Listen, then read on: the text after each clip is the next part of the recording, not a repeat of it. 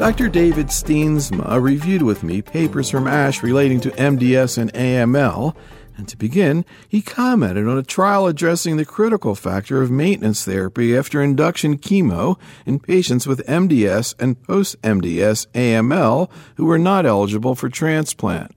This was a study addressing the common problem in MDS and in post MDS AML. That is, that even if you use induction type chemotherapy to get a patient in remission, they don't stay there.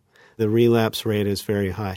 And now that the hypomethylating agents, azacitidine and decitabine, are available, people have been thinking, well, maybe it's something that we could use as a maintenance program to help keep the patients in remission. So, this was a Nordic study. They looked at 60 patients who either had higher risk MDS or post myelodysplasia AML. They were ineligible for transplant. They got a standard leukemia like induction regimen. And then there wasn't a control arm, but the patients who got a CR were then maintained with a low dose azacitidine regimen five days a month every 28 days. They had to lower the dose a couple times because they got so much cytopenias with the first dose they tried. Now, it's hard to say, you know, what the meaning of the results are without a control arm, but I think it's slightly sobering that most of the patients relapsed and the median CR duration was only 13 and a half months. And that's within the realm of what one might expect with just induction alone in this group. Perhaps slightly longer, but it's difficult to say. The one thing that they did look at were three different genes. They looked at hypermethylation status, and one of them, E-cadherin, the patients who were hypermethylated did very poor, had a survival of only three months compared to those in whom that wasn't hypermethylated at baseline. But there wasn't any consistency between methylation and durability of response or changes in methylation and outcomes. So it's a little bit sobering. I think this is an avenue that people are still thinking about, you know, how can we maintain these remissions? But I was underwhelmed by this. So I take it then that it would not be something that would be done outside of protocol. I think that that's fair to say. Yes. This is also being looked at post transplant. And, you know, we don't have good data on that, but it's being looked at to try to maintain remissions after somebody's gone through a stem cell transplant. And who knows what the results there will be. Do you think that maybe they could have seen something different with a different dose or different schedule? It's possible. Perhaps if they had used a longer schedule or a once a week schedule to change the pharmacokinetics and the biological effects. That's something that people are looking at in primary treatment is altering schedule and dose rather than as a maintenance therapy. But we just don't know yet what the optimal dose and schedule are. And this was a tolerable one once they got the dose level down a couple notches because of the cytopenias. How about the paper by Wijermans looking at low dose decitabine versus supportive care in elderly patients? Oh, right. Yeah. So Pierre Wijermans, this is actually a very important study and perhaps the most important one that we're talking about today with respect to MDS. Because the big news at the ASH annual meeting last year was the AZA 001 study comparing azacitidine versus conventional care, which was mostly supportive care. It's the first thing that's been shown to improve survival in intermediate to and high risk MDS patients. So that was exciting, and it really, there were a couple derivative studies both at ASCO and then at the ASH meeting this year with follow up analyses and that sort of thing. And we're going to talk about one of those in a minute. The question is decitabine, which was approved about two years ago for MDS by the FDA, has a mechanism of action that's very similar to azacitidine. And so the question was does it too improve survival? This is a slightly older study that started accruing patients in 2002.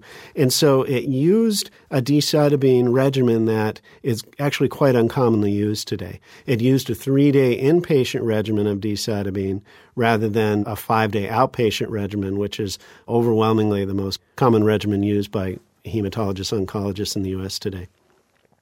So this study compared decitabine to best supportive care in patients who were older and who had intermediate or high risk MDS. They either had to have 11 to 30 percent blasts using the older definition when 21 to 30 percent blasts counted as MDS rather than AML like it does now, or poor risk cytogenetics. 233 patients were randomized, and unfortunately, there was no difference in overall survival between the decitabine and the best supportive care. There's two possibilities for why that might be. Number one is that decitabine could be different from azacitidine. It could be an inferior drug in terms of survival endpoints. Professor Wijermans and some others have stated, however, that they think it's more likely to be the study design. Unlike the azacitidine survival study, where patients were treated basically until they progressed or couldn't tolerate the drug anymore, here there was a maximum of eight cycles of drug, and the median cycles that patients actually got was only four. And compare that to a median of nine cycles in the azacitidine study. And it also may have used a regimen that was inferior. The, the CR rate, 13% here, is a lot closer to the registration study, which had a lower response rate than either of the studies out there with the five day regimen. So, what do you see as the current non protocol role right now for decitabine in MDS? I think that's something that we're all wrestling with. This is probably one of the most common discussions I have with patients when I see them for a consultation and they have higher risk MDS. I say, here we've got this azacitidine survival data. It's out there, it's been shown to improve survival. That's got to be the standard of care. Decitabine, however, has a few things about it that are attractive. The five day regimen doesn't use weekends. The seven day azacitidine regimen, the package insert regimen, does. The studies with decitabine have suggested that perhaps it works a little bit quicker, that the median cycles to response is somewhere between two and three rather than four or more with azacitidine. So there are trade offs, and I talk about it with patients. And I would say at this point, about half are choosing azacitidine and half decitabine. So there's not a clear winner here yet, but this is very important data for that discussion. We see in so many clinical trials in oncology disparities between progression free survival and overall survival. And in this study, they actually saw progression free survival delay. Am I correct? That's correct. And that had also been seen in the original registration trial, but not an overall survival.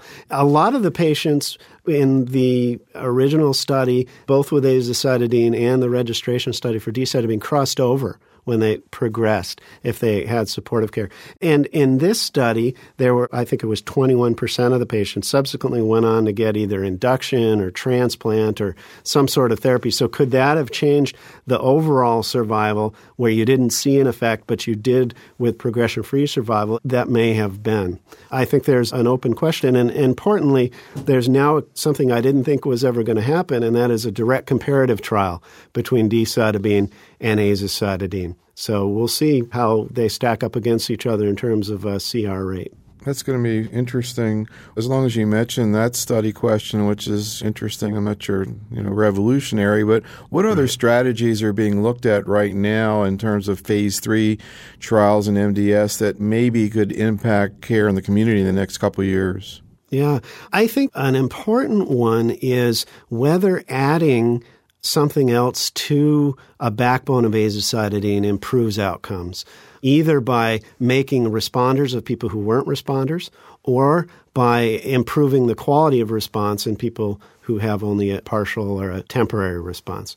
So, to me, one of the most interesting ongoing studies is an ECOG cooperative group study, E1905 in which 176 patients are being treated. Half of them are getting azacitidine alone in a 10 day schedule, half are getting azacitidine plus a histone deacetylase inhibitor. There's in vitro synergy. So that study has been accruing well, and I'm hopeful that it'll finish accrual within the next year or so. Are you putting patients yourself on that study? Yes.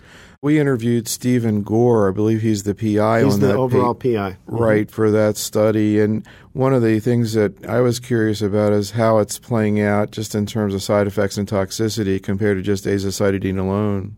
Yeah, the things we're seeing seem to be quite similar to what is seen with azacitidine alone. One of the big concerns about histone deacetylase inhibitors has been excessive fatigue and just stay in bed all day kind of fatigue. And thus far, I mean, it's a relatively small number of patients that we've treated. We haven't had that, but the HDAC inhibitors being given in a little bit more limited amounts in that study. Let's talk about the paper by Silverman looking at the effects of continuing azacitidine in patients with higher risk MDS. Right. So this study was a follow-up analysis of the AZA 001 study that I just mentioned, the survival study that was presented by Professor Pierre Fenaux at ASH last year. And this gets to the heart, I think, of this issue of how many cycles is enough. And Dr. Silverman is a big advocate of continuing to treat patients until the drug either becomes intolerable or they obviously are progressing. And so, what he and his colleagues looked at in this study was what was the median time to first response with azacitidine, but then how many patients subsequently had a better response. And they found that the first response was not the best response in 48% of the patients. And so I think that it's an open question which patients actually benefit from treating until progression. Is stable disease good enough? So what they were looking at was specifically the 179 patients who were randomized to azacitidine. And so one of the things they looked at was how long did that take? And I mentioned that with decitabine, there had been a question based on some of the trials with the five day regimen that perhaps it might work a little quicker. Here they saw that the median number of cycles to get first response was three cycles, and that there were a few patients who didn't have a first response until more than 10 cycles had passed. 81% of the patients had achieved their first response by six cycles. Compare that to 82% with decitabine in the multicenter study by three cycles. So, again, that's one difference there. And almost all the patients had achieved a first response by nine cycles. And then the 48% of patients for whom the first response was not the best response, they started out with just a heme improvement and maybe later got a full partial remission or a full CR. It took a median of additional four cycles to get to that best response. What happens in your own practice and what fraction of patients actually are continued until disease progression? Because we have some clinical trials open, and because I'm not entirely convinced that a patient with stable disease is really being benefited from these drugs, I will stop a patient after, you know, 6 to 8 cycles if they've not had a decent response to this and do something else. I think it's a different situation if the patient's not willing to travel and you're treating them in a setting where you don't have access to another clinical trial or different drugs. In that case, I can see that there might be a rationale. But to be honest, there are very few settings I can think of in oncology where we continue to treat people who are not clearly responding indefinitely. Another study that I think we're going to talk about in a little bit suggested that the toxicity is fairly mild after those first few cycles. So you could say, well, the patients are not obviously being harmed by it, but they do get tired of it. So another person in my travels in hematologic oncology that I spoke with is Dr. Kantarjian from MD right. Anderson, and he had an interesting paper on a new prognostic model for yes. MDS. What do you think about that? Well, I think this is really a symptom of what's going on in myelodysplasia. People are unsatisfied now with the IPSS. It's 11 plus years old. There have been numerous papers showing that there are issues with it. It takes into account number of cytopenias, but not their severity. It has a limited number of cytogenetic abnormalities included in it. It overemphasizes blasts compared to karyotypes. So there's some issues with the IPSS. And most damningly, it was only designed for patients with de novo MDS who had not been previously treated. Well, the folks at MD Anderson, like us, said that's not the patients who we're seeing. We're seeing patients who've been previously diagnosed, maybe they've had a few treatments. And now they're seeing us. So we need a better prognostic tool for them. And so what Hagop and his colleagues did was they looked at 1,915 patients with MDS who've been referred to MD Anderson over a 12 year period only 26% of them were de novo untreated disease where the IPSS was applicable. So it's a big group of people that the IPSS wasn't validated for. And what they did was look at severity of cytopenias, performance score, age, all the things you might expect have prognostic value, and plugged it into a multivariate model and saw what came out in terms of being independently predictive of prognosis. They divided those 1,915 patients into a study group and a test group.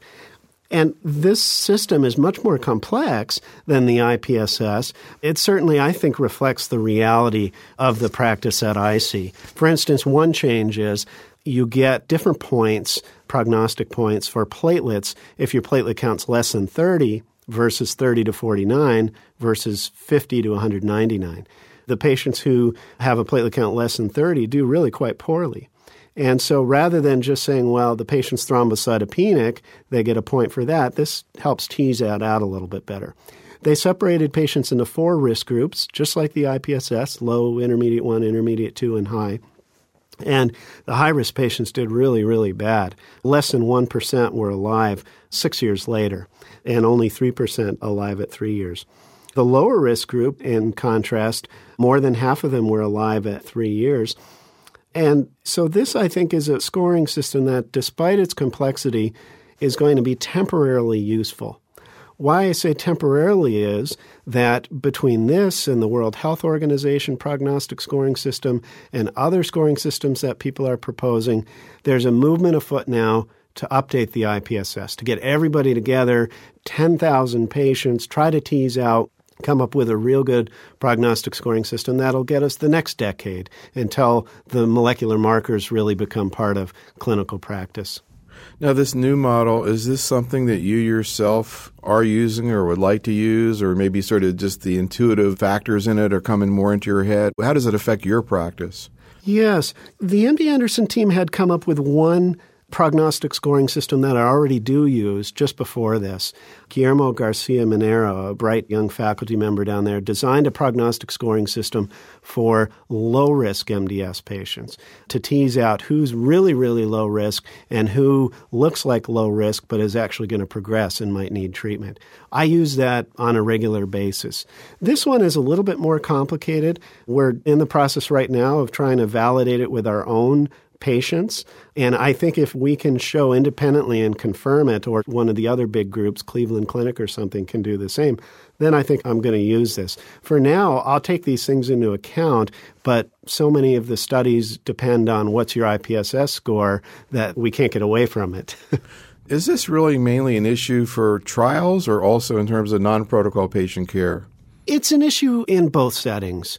I have certainly had patients and I'll tell you one story here about a patient who looked like they were low risk disease, but whom I was very concerned about. Saw a young patient not long ago in his 30s. He'd gotten into some chemicals in a workplace and developed a myelodysplastic syndrome. He was mildly cytopenic, so he didn't get excess points for that. His karyotype, a 321 translocation, was not included in the IPSS, and he didn't have excess blasts. So it looked like he was 0.5 in intermediate 1, and he should have done all right for a while. But what we know about that 321 translocation is that that's a terrible, terrible marker, and that that's a patient that's likely to progress and die within a year. It's usually treatment or exposure related. And so that's somebody I referred to transplantation despite a quote unquote lower risk IPSS score. And it works the other way around too. That's interesting. Just out of curiosity, when did he have the chemical exposure? And what kind of chemical? It's not exactly clear what it was. He was working in a shop environment. He was doing some welding. There was some painting involved. It was like a machinery shop. He was working long hours. And so I can't help but think that something had to have been toxic for him because here's a previously healthy young guy that gets a karyotype that is almost never seen outside of the treatment related setting. And there were plenty of hydrocarbons in there that he was using, solvents and such. The next paper I want to ask you about is really near and dear to our heart as a CME group by Van Bennekom, looking at patterns of treatment in patients right. with recently diagnosed MDS. Our group has done quite a few studies breast, lung, colon, prostate cancer, the more common tumors. But I would love to be able to try to figure out what's going on in practice. And I guess this is a little bit of data in that area. Can you talk about what they looked at and what they found? Right. So it is a little bit of data. I think the concept is spot on. We don't fully understand what people in the community are actually doing when they're treating patients with myelodysplasia. And I've heard myelodysplasia described as a retail disease in that most oncologists have six to 10 of these patients and they have enough experience with it to feel comfortable with the different drugs, but not a very large experience so that it justifies perhaps getting their own studies up and going and so that they feel extremely comfortable with it. And so the patients are treated in a lot of different settings with physicians with a great variety of experience levels. The patients don't travel well, so we see very few of them proportionally at academic medical centers. So what's actually going on out there. And this patient registry at Slone Project, based in Boston, is a national sort of observational registry study that's being conducted. This group looked at 290 patients who had been diagnosed with MDS within four months. And then they followed how they were treated, what kind of drugs they got, and that sort of thing, and compared that with IPSS score, et cetera. And this is pretty recent. It was 2006 through 2008. That's correct. That's an important point, Neil, actually, because by June 2006, when this study started, all three of the currently available drugs for MDS were available. So lenalidomide was approved December 2005, decitabine was approved, uh, I think, May 2006, and azacitidine in 2004. So all three were available then. So can you talk about what they saw?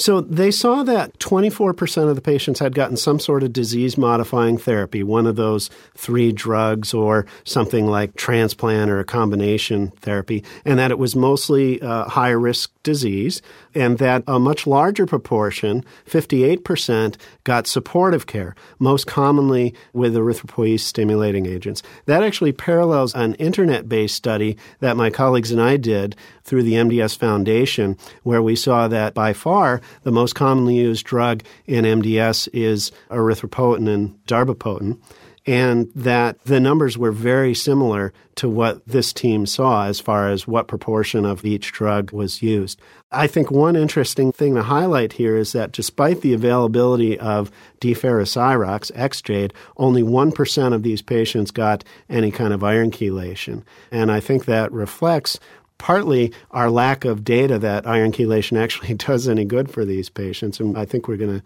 maybe talk about that in a minute. And partly the fact that deferasirox, while it's good at lowering ferritin, it's expensive. It can cause renal injury or, in rare cases, hepatic failure. And so there's some caution, I think, that most physicians are using about employing iron chelators. They also had a little bit of data on lenalidomide that I thought was interesting in terms of 5Q. Right. My observation, based on the patients that have been referred to me, is that lenalidomide is being used widely outside the indication in patients without 5Q. And the number of patients here was relatively small, but of the patients who received lenalidomide, actually the majority of them had either intermediate 2 disease or non 5Q. So that, that labeled indication, lower intermediate risk disease with isolated or deletion of chromosome 5q involving band 3-1, sorry, not necessarily isolated, but having the deletion, is a minority of the patients who are actually getting the drug. How do you yourself approach the issue of lenalidomide and MDS? You know, lenalidomide, I think there probably are groups out there that respond to it that we don't have a bead on yet. I think it is a reasonable thing to give to lower risk patients, certainly with a normal karyotype and probably with other karyotypes as well. The experience has been much more discouraging in patients with excess blasts or with pancytopenia. I don't use it in those settings, usually because that's when we're turning to the azacitidines, the decitabines of the world, or moving on to more intensive therapy. The other paper I want to ask you about in terms of MDS is again a paper by Dr. Kantarjian looking at the effect of romiplostim in patients. Right. Can you talk about that? Yes, so this is a drug that was just approved by the FDA within the last two to three months. Romiplostim is a thrombopoietin agonist. It's not a recombinant thrombopoietin. It's a small molecule fusion protein, what they are calling a peptibody. And it stimulates platelet production. It's been approved for chronic ITP. That was, I think, felt to be the safest and easiest group to get it into. The concern about using it in patients with diseases like myelodysplasia is that in animal models and in vitro, it stimulates blasts, and excess thrombopoietin can cause marrow fibrosis. And in fact, in Dr. Kantarjian's previous study looking at romiplostim as a single agent in MDS that was presented at ASH last year, there were several patients who had an increase in their blast count that was reversible upon discontinuing the drug. And there were a few patients that developed during the course of therapy an increase in the amount of reticulin fibrosis in the marrow.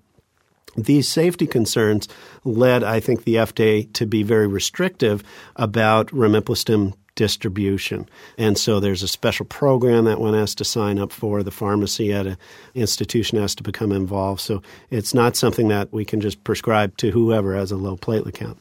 That being said, the previous study showed that it was actually quite well tolerated from the symptom standpoint and that it did a pretty good job at raising the platelet count. In many patients, the platelet count increased by 50 or more. Patients were becoming platelet transfusion independent, and it was durable, lasting for more than six months in many cases. So that was exciting. This study combined it with azacitidine. And that was done for two reasons. Number one is that when you give azacitidine, the most common adverse event is cytopenias, including thrombocytopenia. And so this was an attempt perhaps to mitigate some of that. The second thought was the other way around, that perhaps by giving azacitidine, one wouldn't see the increase in blasts and the other concerning changes that had happened with romiplostim alone in myelodysplasia. So, this study, at the point it was presented, had enrolled just 40 patients with low or intermediate risk MDS who were going to get azacitidine. All of them got four cycles of standard azacitidine.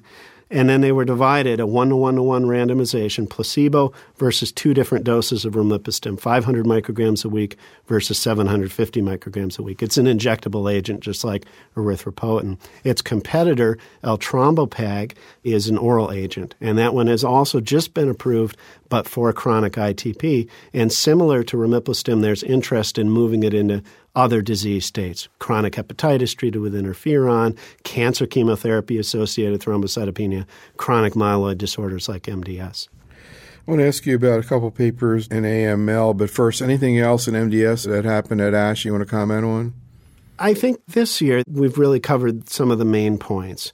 There was some epidemiologic data from a Medicare registry that I thought was interesting, partly because it perhaps gives me a little job security, in that it suggested that myelodysplasia is much more common than has been captured in registries and such. That when we actually look at the billing angle of things that there are loads of patients out there being diagnosed with MDS who aren't being captured by registries. And certainly that is a plausible idea. And so, you know, the numbers suggested that it's more common than all the leukemias combined.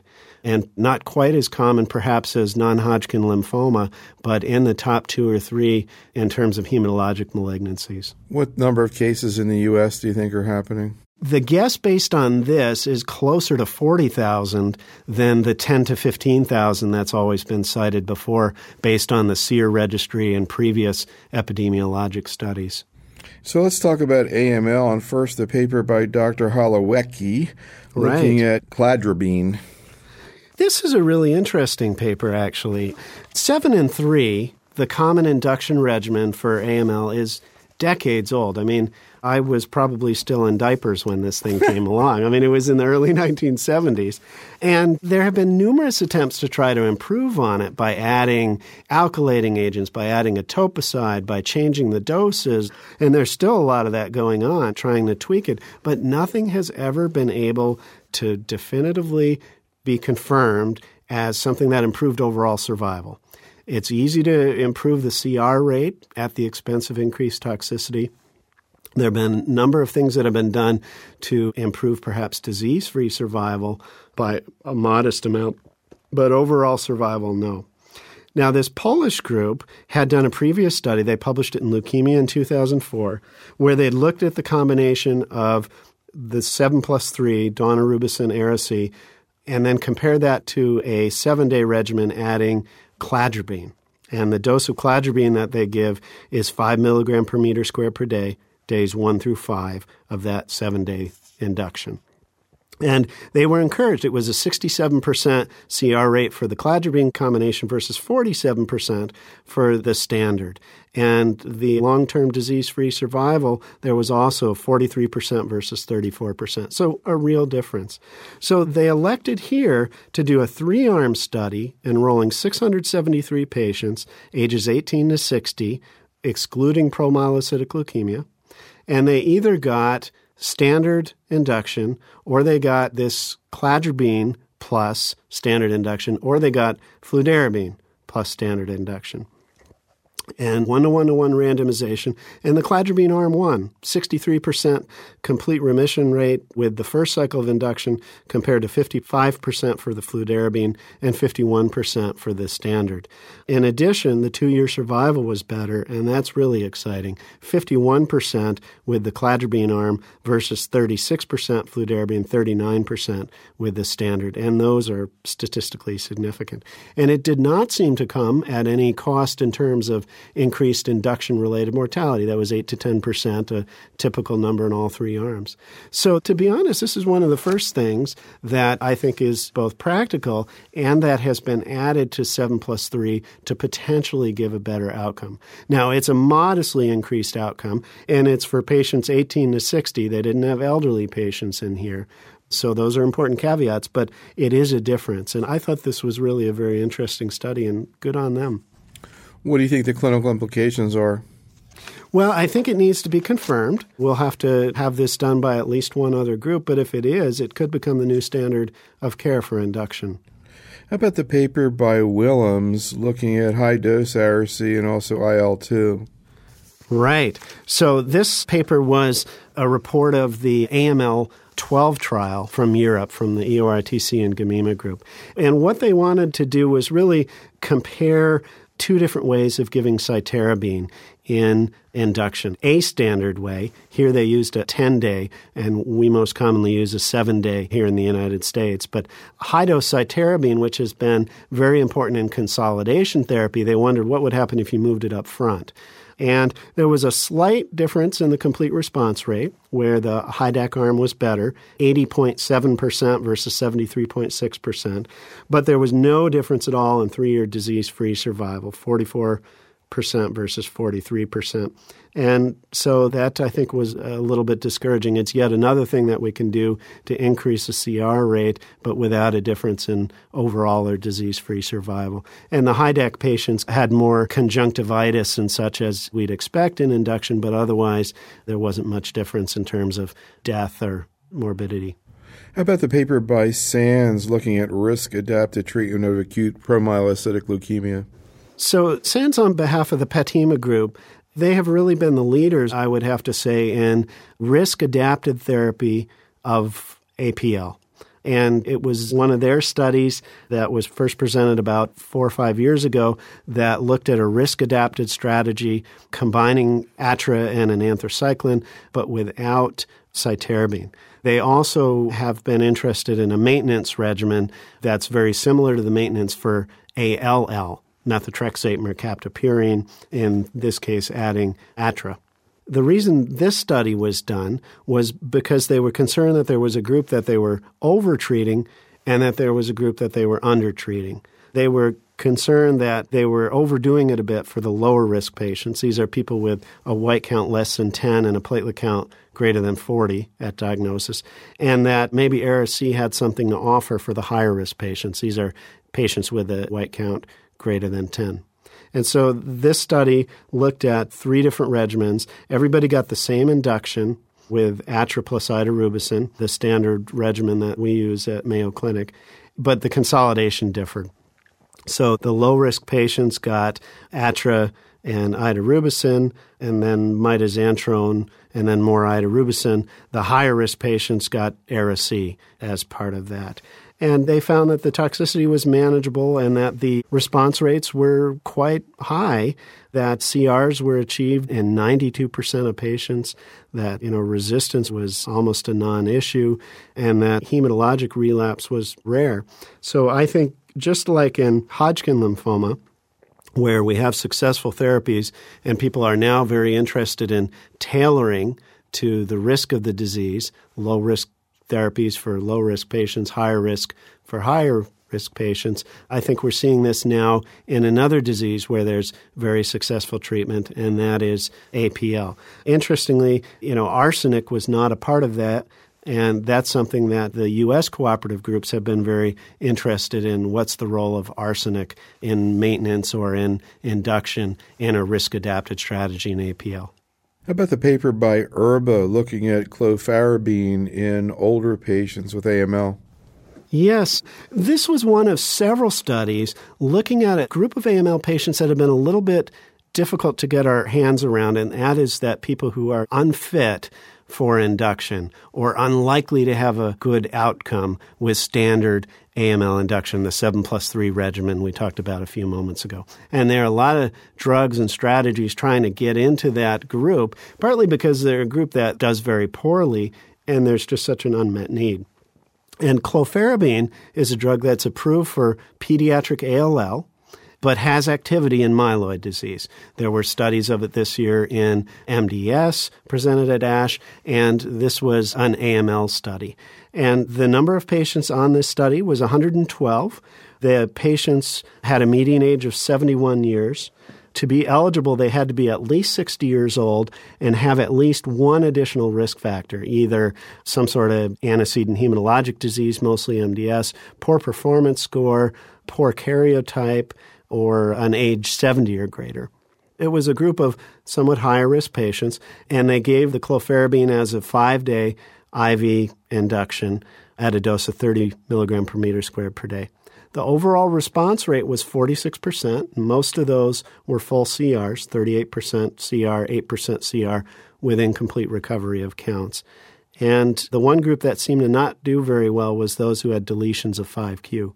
I think that's important for listeners just to realize is that deletion of 5q in AML appears to be different than in MDS, where it has a relatively benign course. And in fact, even when you look at where the commonly deleted region is, it's more proximal on the chromosome 5 in AML than it is in MDS. So there's a difference there.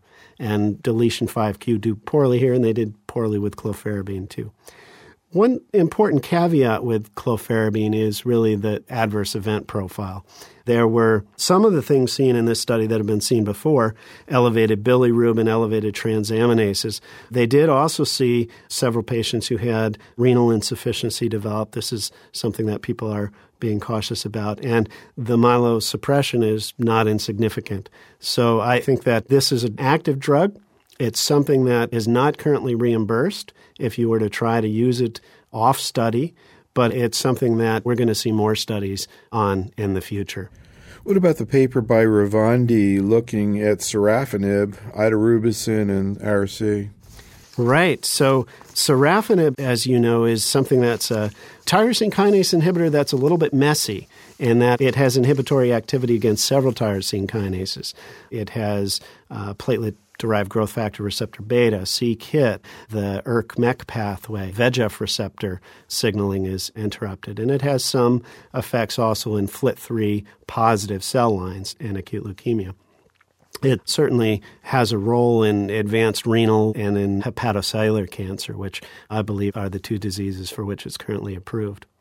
This study was really a phase one with an extension looking at can sorafenib safely be added to induction therapy, to a standard 7 plus 3 regimen? And so that was what was done in this study. They used three different schedules of sorafenib 400 every other day, 400 daily, 400 BID, and it proved safe to do that. They did see the biomarker. They saw a greater than 50% reduction in phospho-ERK by flow cytometry in most of the samples that were tested.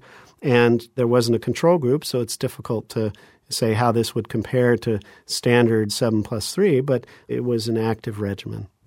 Any other papers in MDS that were presented at ASH or anything that's come out in the last few months on AML that you think are important to know about? Yeah, I think the other one to mention was the paper by Amanda Cashen and her colleagues that looked at a five day decitabine as a frontline therapy for, again, patients who are quote unquote unfit or unsuitable for induction therapy.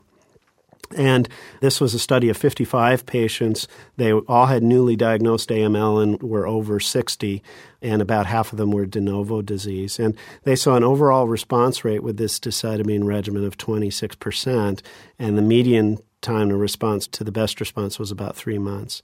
So, this is yet another agent I think that is trying to get into that elderly AML market. And at least my experience, based on trying to treat patients off study, is that you can do it, but it's not going to get reimbursed. Again, the off label issue is really becoming a problem as we see people who maybe aren't eligible for a study, who we know there are additional drugs out there that are active and might buy the patient extra time with a reasonable adverse event profile, they can't pay for it.